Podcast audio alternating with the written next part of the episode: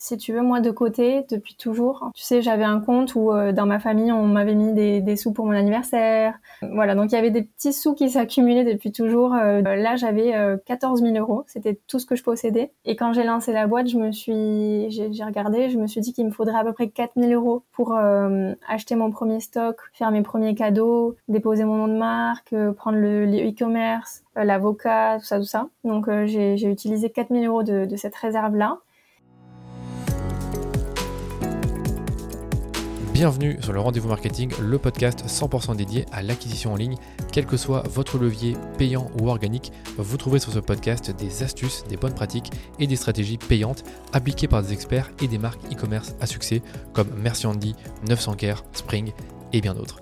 Et quant à moi, je me charge de tout dégrossir avec mes invités ou en solo afin que vous puissiez mettre en pratique ces conseils et ces stratégies dans votre business. Mais attention, dans le digital, ce qui était vrai aujourd'hui ne le sera peut-être plus demain, alors abonnez-vous à ce podcast pour rester constamment à jour. Ce podcast est rendu possible par DHS Digital qui est une agence d'acquisition multilevier experte des plateformes Facebook et Google que j'ai fondée pour accompagner les marques jeunes ou établies à accélérer leur croissance. Et pour y arriver, on a développé une approche holistique de la publicité qui combine media buying, testing créa et conseils stratégiques pour l'e-commerce. Alors si vous cherchez justement à diminuer vos coûts d'acquisition ou scaler vos campagnes, rendez-vous sur dhsdigital.eu pour m'en dire plus sur votre business. Je vous souhaite un bon épisode. Aujourd'hui, j'ai le plaisir de recevoir sur le podcast Camille Becerra, qui est la fondatrice de Anatae, une marque française de thé matcha biologique directement issue du Japon.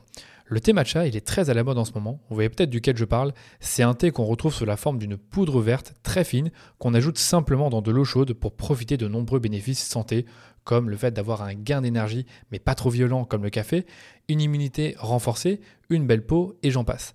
La façon de préparer le thé matcha est donc bien différente des thés qu'on a l'habitude de boire en infusion.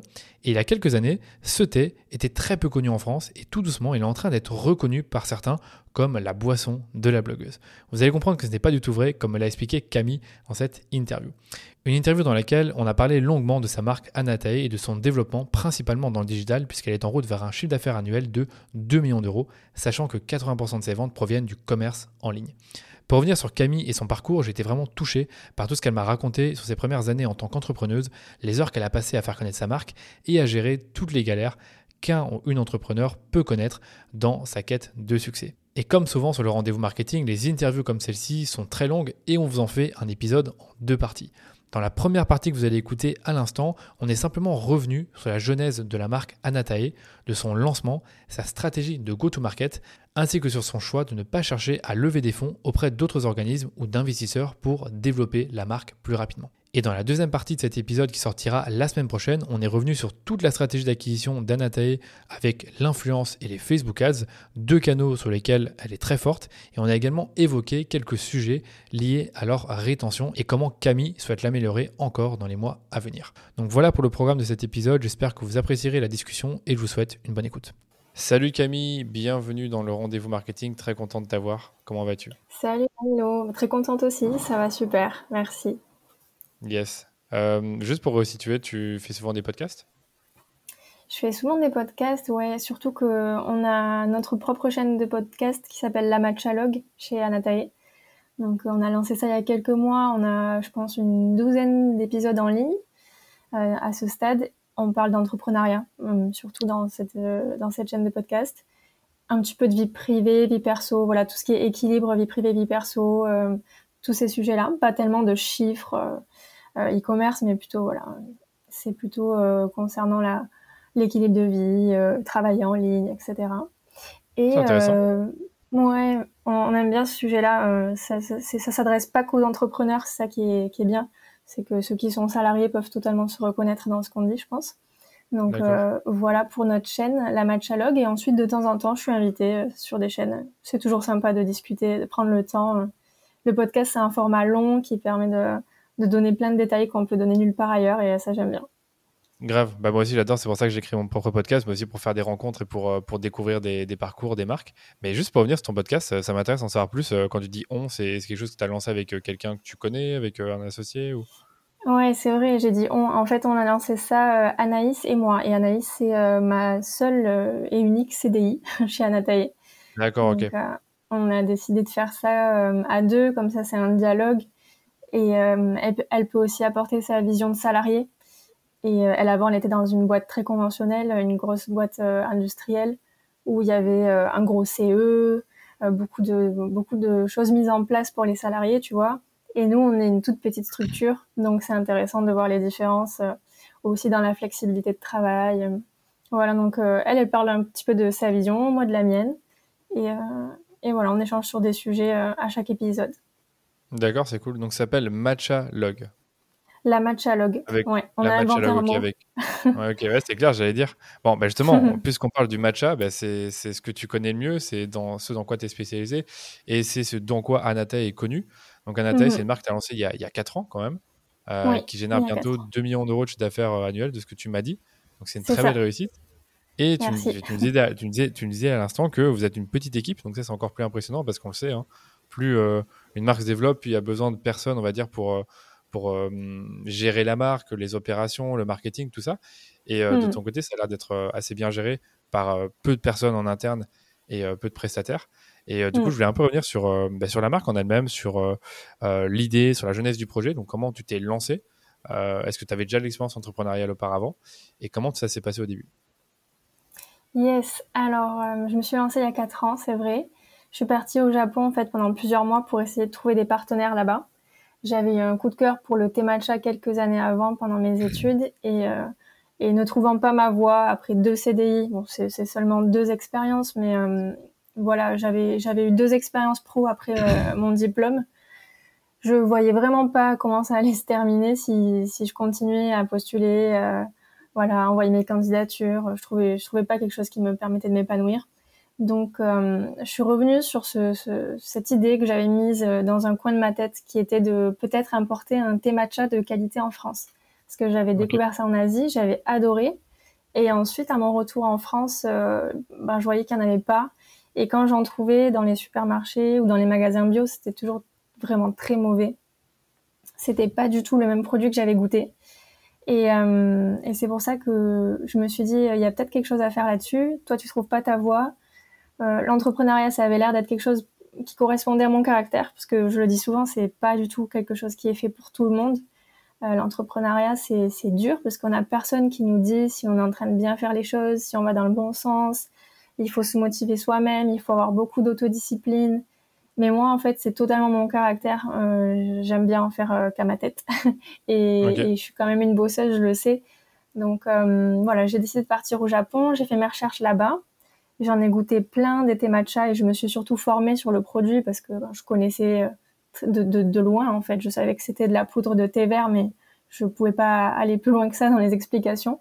Et là-bas, vraiment, j'ai découvert le monde du thé, qui est, euh, comme je le dis souvent, comparable au monde du vin en fait, il y a beaucoup de choses à savoir au niveau du thé. Quand on rentre vraiment dedans, on comprend toutes les subtilités.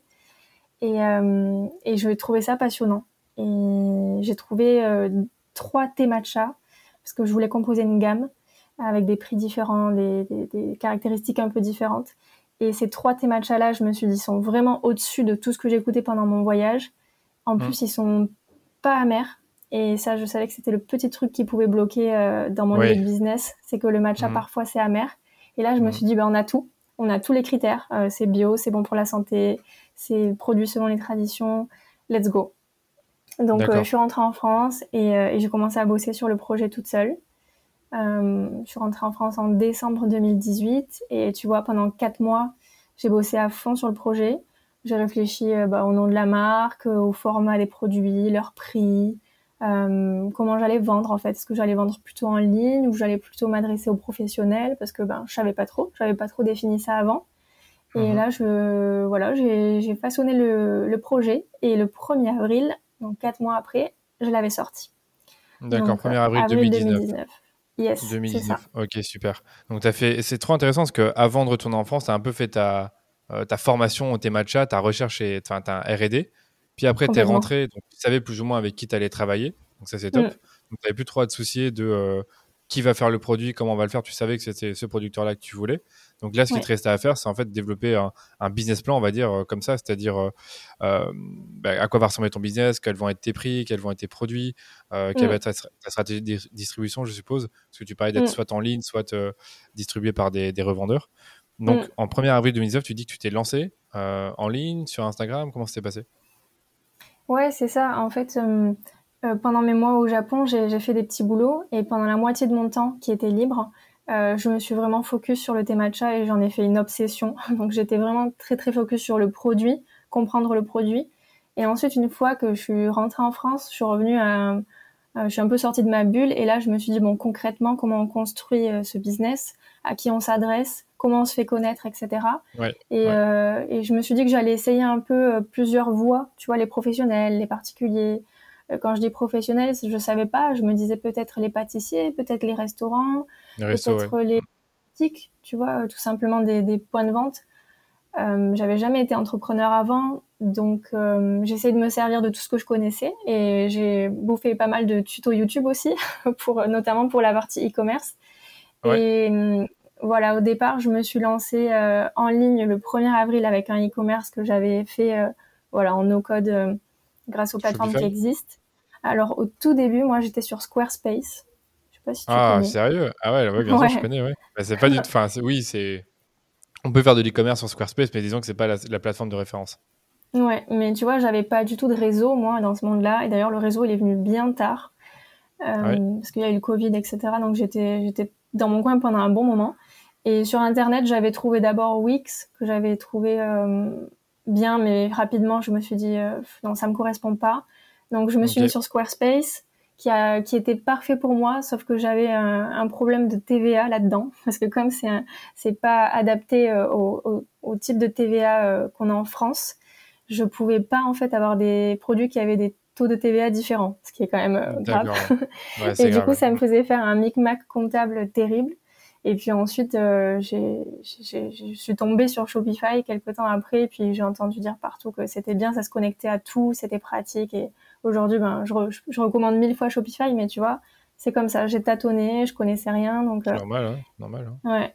Euh, Au début, comme tu dis, quand on n'a pas de réseau, quand on connaît pas des gens qui l'ont déjà fait avant nous, même si on, mm. peut, on peut bouffer autant de tutos, YouTube, tuto YouTube qu'on veut, euh, bah, ça reste des tutos. Donc ça reste que tu, si, tu tapes, si tu tapes la mauvaise recherche, tu n'as pas le bon tuto. Quoi. Donc, Ouais, et puis tu peux. En fait, je suis sûre que Squarespace c'est très bien, mais c'est pas adapté forcément à ce que je, ce que je voulais. Donc tu mm. trouves forcément des tutos qui te disent c'est génial, ça marche comme ci, ça marche comme ça. Mais sauf que mm-hmm, toi, tu as besoin de quelque chose de personnalisé. Quoi. Ouais, exactement. Donc, euh, Donc tu t'es lancé. Ouais. Vas-y, tu vas dire? Tu as... J'allais dire que euh, en fait, euh, ma, ma, stratégie, c'était de me, fait de me faire connaître sur les réseaux sociaux. D'accord, ok, voilà. C'est ça, qui m'a donné confiance à me dire ça peut marcher. Parce que Instagram, c'était euh, en train de boomer, même si euh, je pense que ça a boomé sur plusieurs années, mais en 2019, ça commençait à être vraiment quelque chose que tout le monde euh, commençait à avoir dans son téléphone, tout le monde avec des guillemets bien sûr. Et, et je me disais, le matcha c'est vert, c'est très visuel. Moi, je connais pas mal de comptes de, de, filles qui pourraient être intéressées par ce type de produit. Je pourrais les contacter. Je vois que ça commence à se faire. Il y avait, des, il y avait déjà quelques placements de produits. C'était pas comme aujourd'hui où il y en a vraiment partout. ouais. ouais. Mais mais voilà, je, je, je croyais avoir euh, une petite euh, technique pour, euh, pour faire connaître mon produit, mon histoire, sans forcément trop dépenser. Donc voilà, c'est comme ça que je me suis lancée. D'accord, voilà, je t'avais interrompu là-dessus, mais en fait, je voulais te poser la question, c'est est-ce que tu avais fait ce travail de, de contacter des, des créateurs, enfin des influenceuses, on va dire, ou des micro-influenceuses avant de lancer le site, ou est-ce que tu l'as fait, voilà, dès le 1er avril, tu te dis maintenant, c'est, il est temps de, de, créer une communauté et de se faire connaître, ou est-ce que tu l'as déjà fait en amont avant de lancer le site? J'en ai contacté quelques-unes juste avant, ouais. Juste avant en leur expliquant voilà, je reviens du Japon, moi je, me suis prise de passion pour un produit, ça s'appelle le thé matcha, est-ce que tu connais? Est-ce que ça te dirait de recevoir mes produits? Euh, J'ai pas de budget pour l'instant, mais euh, si tu veux bien partager euh, à ce sujet-là, ce serait génial. Si tu veux pas, aucun souci, mais s'il te plaît, dis-le moi à l'avance, parce que pour moi, offrir un cadeau, c'est quand même un budget. Donc voilà, j'ai, tu vois, en toute transparence, et il y en a certaines qui ont accepté, et ça a démarré comme ça ça a vraiment démarré comme ça. Donc au début, le compte Instagram, il avait comme, comme, comme toujours zéro follower. Et puis après, il est monté, il est monté grâce au fait que tu avais des personnes qui repartageaient euh, ton thé, qui te mettaient, euh, qui te taguaient directement. Et, donc c'est comme ça que tu as vraiment démarré au niveau de comment faire une petite réputation, comment avoir des personnes qui vont te découvrir. C'était via Instagram, si je comprends bien. Ouais, c'était via Instagram totalement. Ça a été l'endroit le, où j'ai travaillé du matin au soir pendant longtemps. D'accord. Ouais, donc tu passais Mm. beaucoup de temps sur Instagram au début. Ok. Ouais, complètement. J'ai envoyé début, euh, ben, beaucoup de mails. ouais. Euh, T'envoyais beaucoup de messages, beaucoup de thé. euh. Bah, c'est ça que j'allais te poser comme question ensuite. C'est euh, quand tu disais que tu avais peu d'expérience entrepreneuriale auparavant. Du coup, je présume que tu n'as pas fait le choix de te financer au départ par euh, des fonds externes ou par peut-être du love money. Je sais pas comment ça s'est passé. Est-ce que tu peux nous en dire plus sur, sur ce début? Parce qu'on le sait très bien, quand on lance une marque e-commerce, on a besoin de fonds pour, euh, Mm. pour acheter le stock. Soit en Mm. faisant une, une- allez, une campagne de crowdfunding, soit en demandant du love money, ou soit en allant chez des investisseurs. Toi, j'ai pas l'impression que c'est ce que tu as fait. Est-ce que tu peux nous en dire plus là-dessus et sur ce choix? Ouais, bien sûr. Euh, moi, au début, donc euh, j'étais au chômage et euh, je faisais, à un moment donné, j'ai fait des, des petits boulots à mi-temps pour pour pas cramer mon chômage trop vite et le faire le prolonger le plus possible. Oui. Puis je suis passée au RSA, donc ça c'est c'est d'un côté plutôt perso, comment moi je vivais, et ensuite la boîte. Ouais. Toujours, un, toujours. achat important dans une vie. et, Mm. Et quand j'ai lancé la boîte, je me suis, j'ai regardé, je me suis dit qu'il me faudrait à peu près 4000 euros pour euh, acheter mon premier stock, faire mes premiers cadeaux, déposer mon nom de marque, euh, prendre le e-commerce, euh, l'avocat, tout ça, tout ça. Je me suis dit 4000 euros, ça m'a l'air bien. Donc j'ai utilisé 4000 euros de, de cette réserve-là. Et puis rapidement, j'ai découvert la notion de fonds de roulement, qui est que même si tu Ouais. vends, alors je vendais très peu au début, hein, euh, vraiment c'était, ça a démarré très doucement vu que personne me connaissait, j'avais pas des réseaux, j'avais rien. Mais voilà, j'ai découvert que même si tu vends plus que le mois précédent, que ça a l'air de fonctionner, ben, au bout d'un moment, t'es bloqué. Parce qu'il faut repasser ta, ta commande de marchandises. Euh, j'avais un minimum de 100 boîtes par référence, ce qui aujourd'hui euh, me paraît ridicule, mais à l'époque, bah, 100 boîtes, je les ai coulées en, en deux mois, quoi. Donc, ouais. euh, donc du coup, j'ai j'ai dû remettre euh, deux fois, à deux reprises. Et au final, j'ai fini par mettre mes 14 000 euros dans un atelier. Donc, euh, j'ai tout ouais. mis. Et Mm. je me suis dit, allez, on serre les dents. Euh, là, il y a la prochaine fois qu'il faut rajouter, euh, ça va pas être possible. Donc, c'est pour ça aussi que je me suis dit, il n'y a pas moyen que ça marche pas, il faut que ça fonctionne. Et je, je travaillais comme une dingue. Envoyé tellement de mails.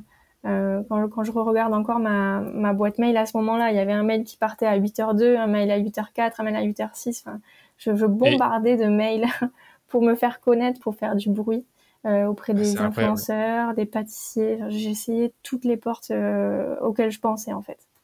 J'adore entendre ce type de témoignage, parce que comme tu dis, c'est on n'a rien sans rien, et euh, peut-être Ah, que tu envoyé 50 mails par jour. Enfin, Est-ce que tu as une idée du nombre de mails que tu envoyé chaque jour pour, pour contacter des potentiels partenaires, on va dire, pour relayer ton produit?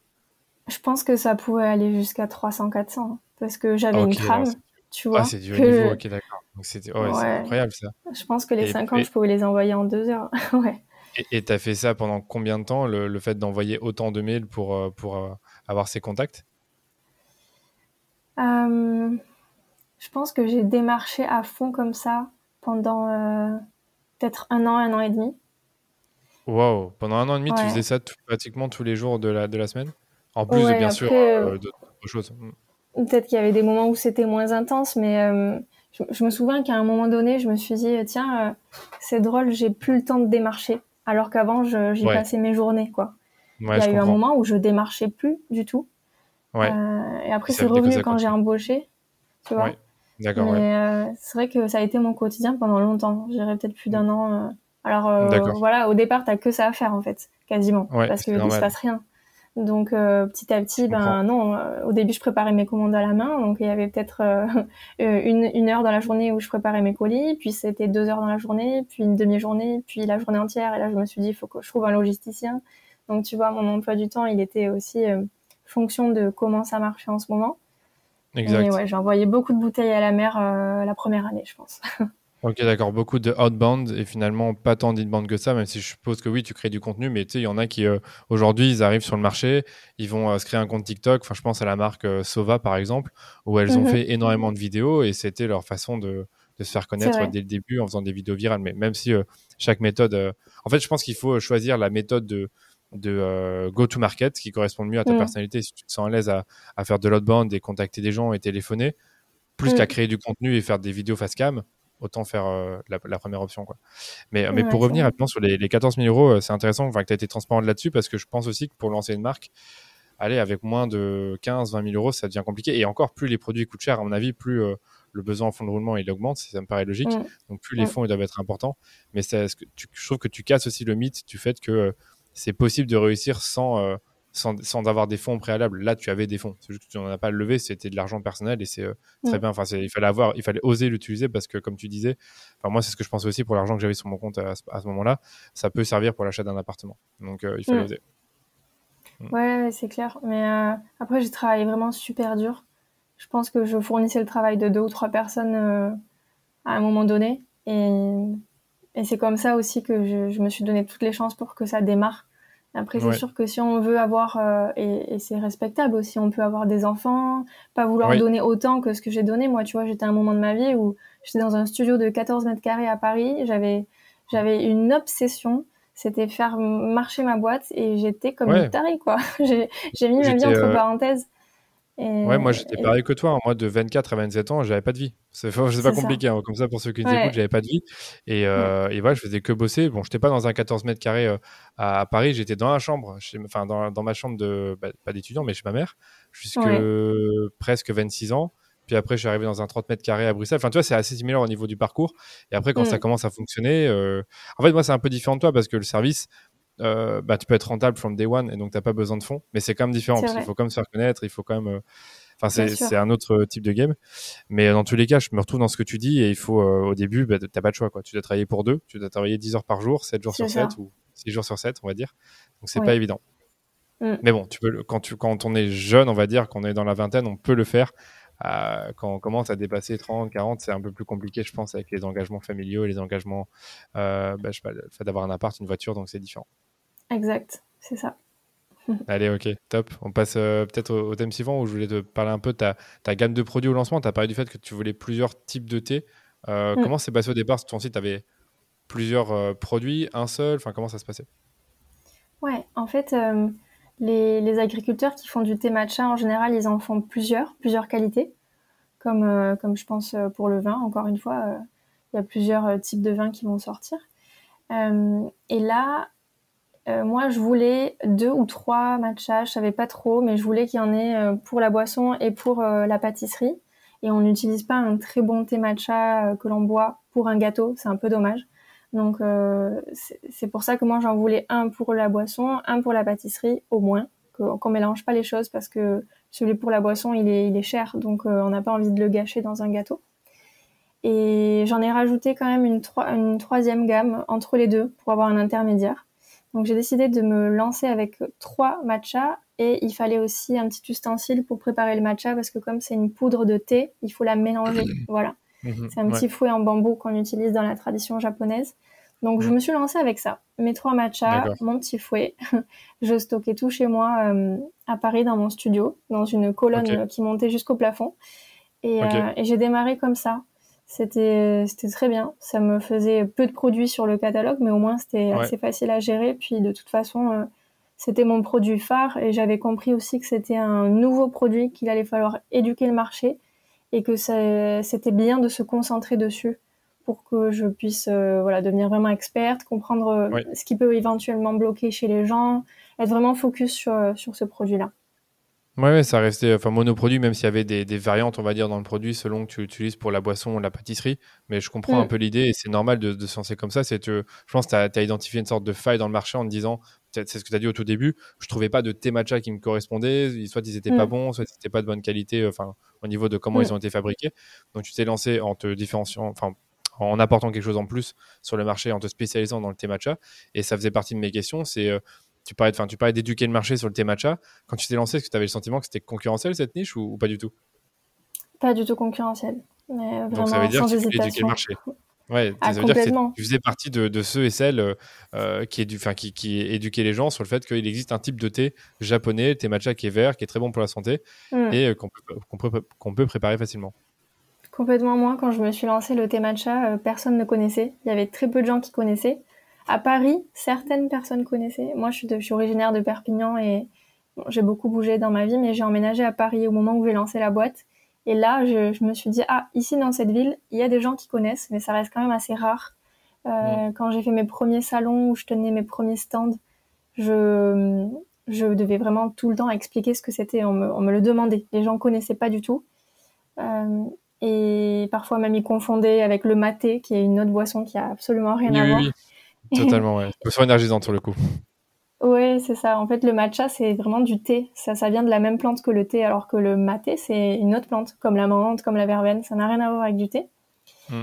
Et, euh, et en fait, petit à petit, le matcha, c'est devenu euh, la boisson de la blogueuse en France. Alors que quand j'ai démarré, c'était pas du tout ça. En fait, le thé matcha au Japon, pour ceux qui sont allés au Japon et qui connaissent un peu euh, l'univers autour de ce thé, c'est un thé ancestral qui est pas du tout le thé de la blogueuse. Au contraire, c'est un truc plutôt vieillot et, cher. Tu vois, c'est c'est pas du tout le mood euh, qu'on retrouve sur Pinterest aujourd'hui. Et c'est drôle de voir que ça a évolué comme ça.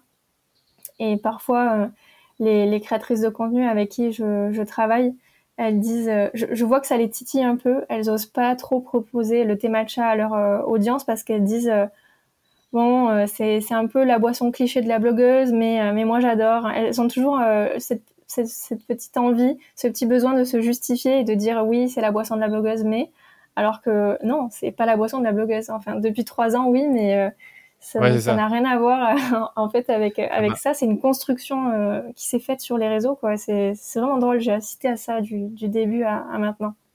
D'accord. Et justement, à, qui s'adressait le thé matcha au début selon toi? Enfin, c'était qui un peu le persona type que tu avais identifié à ce moment-là? Alors pour moi, c'était pas du tout euh, la boisson de la blogueuse. C'était juste la boisson de quelqu'un qui, euh, homme ou femme, veut une boisson qui lui donne de l'énergie sans l'exciter parce qu'en fait, le, thé matcha, c'est un, un, stimulant, alors que le café, c'est un excitant. C'est une forme différente de caféine, en fait, euh, qu'on retrouve dans le matcha. Ça va rentrer dans l'organisme plus doucement et repartir plus doucement aussi. Donc, ça donne de l'énergie, voilà, plus diffuse sur plus longtemps et ça permet du coup de pas avoir des, des maux de tête ou des tremblements que peuvent parfois causer le café. Donc ça, c'est une première chose. Et ensuite, euh, c'est euh, très bon en fait euh, au niveau du goût quand il est bien sélectionné, quand il est de bonne qualité. C'est vraiment une boisson plaisir pour moi. Donc euh, mm. tout le monde est client d'une boisson plaisir, je pense.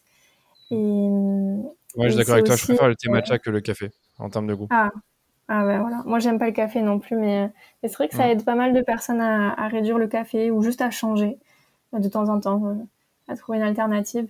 Et ensuite, c'est très bon pour la santé. Et hum, j'ai trouvé tout de suite que ça avait un lien avec le monde de la méditation aussi, parce que en fait, il y a aussi un calmant naturel euh, dans le matcha qui met dans un dans un état euh, le cerveau que, que, que, normalement il ne connaît que lorsqu'il est proche de l'endormissement ou, euh, ou grâce à la méditation. C'est un état, euh, je ne voudrais pas dire de bêtises, mais je crois qu'il y a une histoire de onde alpha et, euh, et ça, c'est un état normalement qu'on ne retrouve que lorsqu'on est très très très détendu. Et en fait, c'est euh, un calmant naturel qui se trouve dans le matcha qui s'appelle la L-théanine qui provoque ça. Et c'est très rare dans l'alimentation. Euh, la L-théanine, on la retrouve que dans certains champignons. Et donc ça, je savais aussi que c'était une, une piste parce que euh, ça fait partie de l'histoire du Japon. Hein. C'est les, les bouddhistes qui ont commencé à boire le thé matcha parce qu'ils voyaient que ça les aidait à méditer. Donc euh, je ne l'ai pas du tout inventé, je l'ai pris de là et je me suis dit en France, ça peut justement plaire aux filles qui font du yoga, qui sont euh, voilà dans, dans, dans cette éra de, de, de, faire attention à soi en fait, de, de se poser, de réfléchir, de, de, de s'écouter, d'être dans l'instant présent. Il y avait ce petit truc qui commençait déjà à arriver aussi sur les réseaux, les comptes un peu méditation, yoga, self-care. Et c'est vrai que c'est plutôt quelque chose qu'on retrouve chez les femmes alors que moi je pense que ça pourrait aussi exister beaucoup chez les hommes, mais il y a beaucoup mm. plus de comptes euh, femmes comme ça sur Instagram. Donc naturellement, ma cible, c'est devenu ça en fait, c'est devenu plutôt les femmes qui font attention à elles, qui mangent euh, sainement et voilà, qui ont envie de vitalité quoi. Ouais, j'ai, enfin, sur le coup, j'ai bien deviné parce que je me disais que tu allais me dire au fur et à mesure que tu allais plus te rapprocher du personnage féminin qui prend soin d'elle. J'aurais peut-être même dire des personnes qui font du yoga, la méditation. Il y en a beaucoup hein, dans les femmes. Donc, euh, les hommes aussi, mais j'ai l'impression que c'est plus les femmes qui méditent et qui font du yoga que, que les hommes. Donc, je, me dis, je me disais que tu allais me dire plus ou moins cette cible-là et ça me paraît euh, logique. Donc, euh, je suppose aussi une, une, une féminine entre 18 et 35 parce que c'est un peu cette cible-là qui pense beaucoup à ce genre de choses, même, même celle depuis 35 ans, mais j'ai l'impression que c'est plus celle-ci en particulier. Ouais, c'est ça. Au départ, je pensais pas m'adresser autant aux femmes, je pensais que ça allait être plus mixte que ça, mais voilà, les choses ont fait que c'est plus les femmes qui ont accroché. Moi, je pense que j'ai eu un positionnement aussi qui s'y prêtait, vu que je suis une femme et que j'ai contacté beaucoup de euh, d'influenceuses femmes. voilà, donc j'ai parlé en fait avec mes mots et ça, ça a résonné beaucoup chez les femmes et même, même beaucoup parfois dans, voilà, dans le discours, dans le, l'univers d'Anatae. Ça a plus parlé aux femmes, même si on est loin d'être une marque girly et on a des clients hommes. Ça, ça s'est fait un peu comme ça. Mm.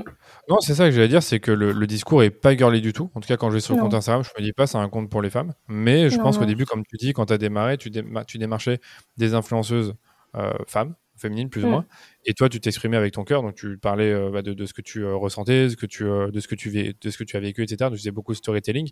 Donc logiquement, mm. ben, tu avais plus de femmes qui allaient s'identifier à toi, et c'est comme ça que tu as attiré cette cible-là que tu avais en tête. Donc hyper intéressant. Euh, et, aujourd'hui, là, pour, euh, pour resituer, la répartition du chiffre d'affaires entre hommes et femmes, c'est plus ou moins combien? C'est 92% euh, femmes, quoi. Oh, ok, d'accord. Donc là, j'ai pu dire 80-20, ok, d'accord. Donc c'est quand même 92% femmes. Ok, intéressant. Complètement. Mm. Top. Il y a une dernière question que je vais te poser avant de passer sur le sujet de l'acquisition qu'on aborde souvent sur le podcast, c'est le panier moyen. Donc tu parlais du fait que tu avais une gamme avec trois produits différents. à quoi enfin, quel était le, ton panier moyen à ce moment-là?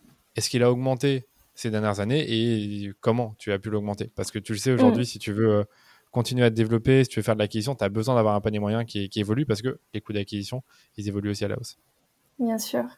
Alors, quand j'ai commencé, j'avais un panier moyen dans les 35 euros, ce qui correspondait à euh, soit euh, le, meilleur des, matchs que je proposais, qui, qui, qui coûte à peu près ce prix-là, 34, euh, mm. soit à deux produits en fait. Voilà, les gens, euh, les gens la plupart du temps ils prenaient ça, soit un match à plus cher avec un, un, accessoire. Donc on arrivait voilà à un panier moyen de 35 euros.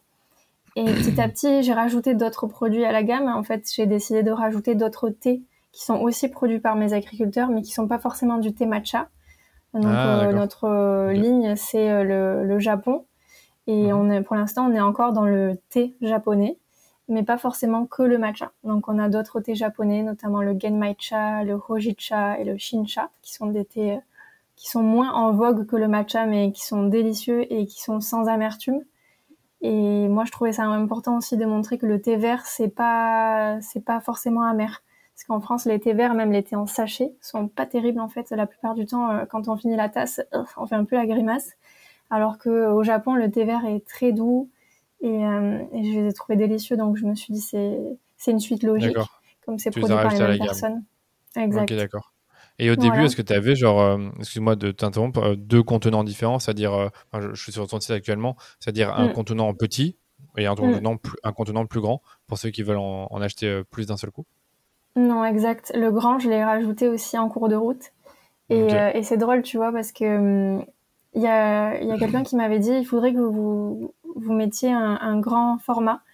Et je lui disais, euh, oui, mais euh, je comprends cette remarque, mais en fait, le petit pot, il est déjà à 34. Si je le fais en grand, euh, il est quasiment trois fois plus grand. le prix que je devrais mettre, c'est 82 euros. Et je me disais, 82 euros pour une boîte de thé, ça va pas le faire. Ça peut pas être élevé, ouais, c'est ça. Ouais.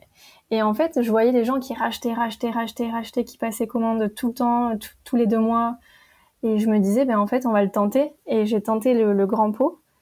Donc, euh, pour, pour le matcha euh, cérémonie, il est à 82 euros, mais après, pour les autres produits, il est moins cher, bien sûr.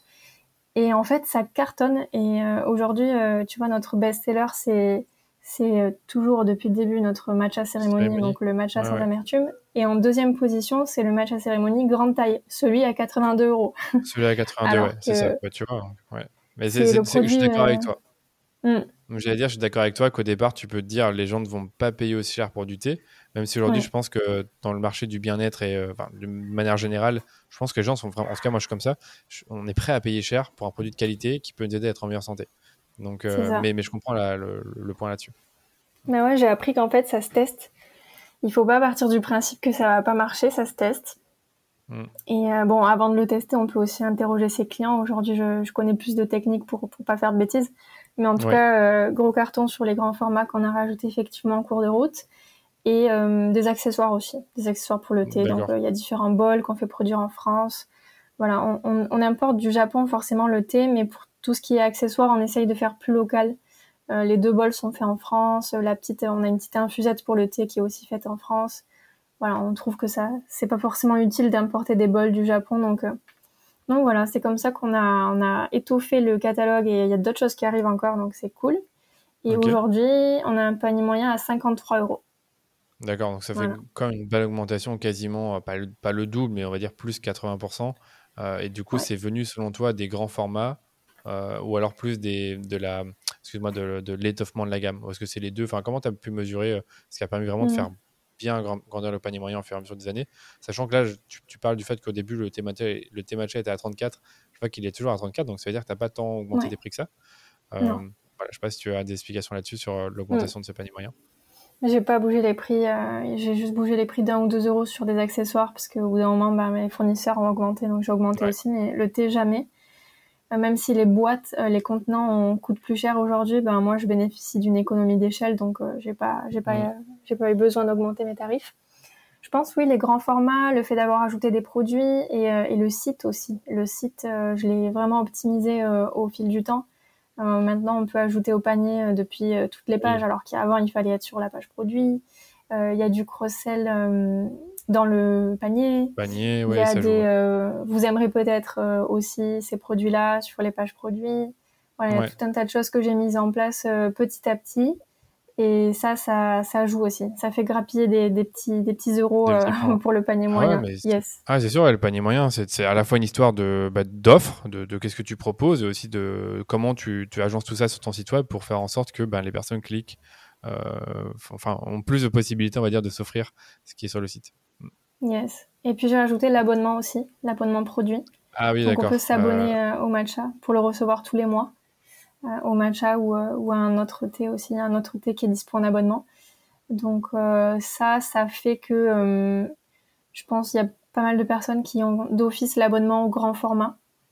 Donc hmm. ça tourne assez bien aussi à ce niveau-là.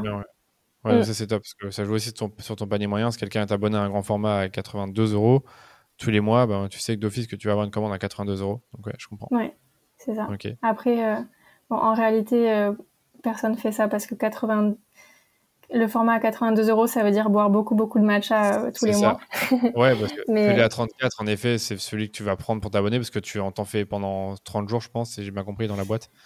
Oui, ou le grand format, mais livraison tous les deux ou trois mois plutôt. Hmm, ah, tu peux faire ça aussi, ok, d'accord, tous les deux, trois mois. voilà. Yes. Intéressant. Allez, ça marche. Euh, Écoute, si tu veux, on peut passer au sujet de l'acquisition. Donc, le, comment tu as trouvé des clients? Donc, au début, j'ai bien compris que tu as fait euh, beaucoup de outbound marketing. Donc, euh, si j'ai bien compris, au début, ton, tes canaux d'acquisition, c'était euh, les, les, simplement le fait de faire de l'email marketing. Donc, aller contacter directement des potentiels partenaires ou influenceuses créatrices. Aujourd'hui, c'est quoi un peu ça, ça ressemble à quoi ton acquisition? Merci d'avoir écouté l'épisode jusqu'au bout. Comme d'habitude, j'espère qu'il vous a plu, inspiré et appris des choses. Je vous retrouve la semaine prochaine pour la deuxième partie de l'épisode dans laquelle on est revenu sur toute la stratégie d'acquisition d'Anatae avec de l'influence et les Facebook Ads et d'autres sujets comme la rétention et la gestion de son équipe. Vous allez voir que ce sera tout aussi intéressant que les sujets qu'on a abordés aujourd'hui. Donc si vous souhaitez être prévenu de la sortie de l'épisode, n'oubliez pas de vous abonner au podcast pour recevoir des notifications. Et si vous avez aimé cet épisode, ça m'aiderait beaucoup que vous puissiez en parler autour de vous ou nous laisser une note 5 étoiles sur Apple Podcast ou sur Spotify. Ça ne vous prend que 2 minutes et nous, ça nous permet de faire grandir la communauté autour du podcast de manière 100% organique. Allez, je vous dis à très bientôt pour un nouvel épisode du Rendez-vous Marketing.